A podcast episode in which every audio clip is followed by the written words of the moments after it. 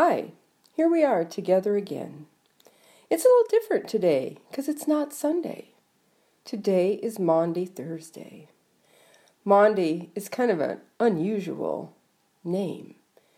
Maundy is taken from the Latin word meaning command. It's used to describe this Thursday because of the command Jesus gave his disciples on this day. So let's talk a little bit about what happened with Jesus and his disciples on Maundy Thursday. Jesus knew it was the last day he would be spending with his disciples before he was arrested.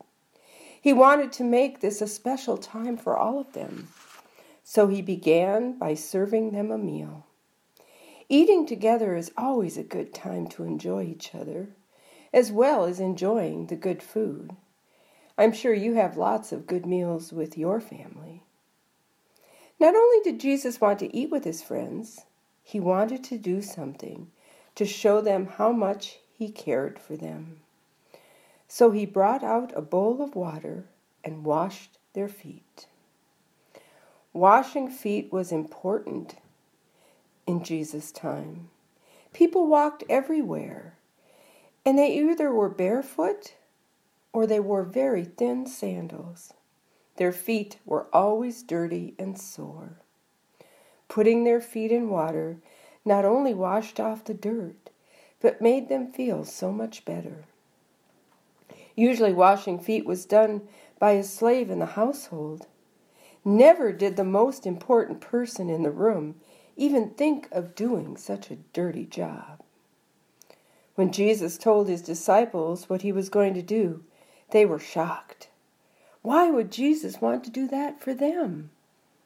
When Jesus explained why he was doing this, he did it by giving him this command Just as I have loved you, you should also love one another.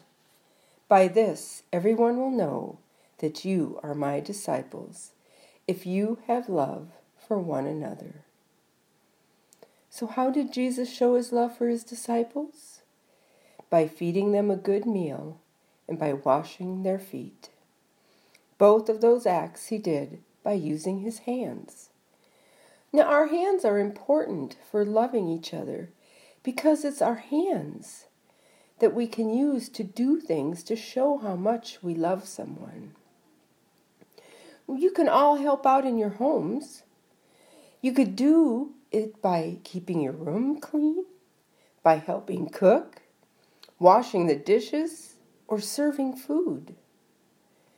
We can show others how much we care for them also by writing notes to those that we can't visit right now, or making a phone call, drawing a picture, or folding our hands and saying a prayer. Our hands are important for living out the command Jesus gives us on this Maundy Thursday love one another. While you can't go out and see your friends and family, I want you to think of ways you can use your hands to show your love. I have an idea for a craft that can help you remind you how your hands mean love. I encourage you to get everyone that's in your house to draw their hands on pieces of paper.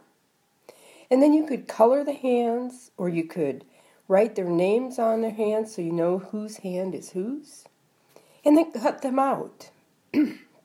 After you've done this, then I want you to place them in the shape of a heart and glue them or tape them together.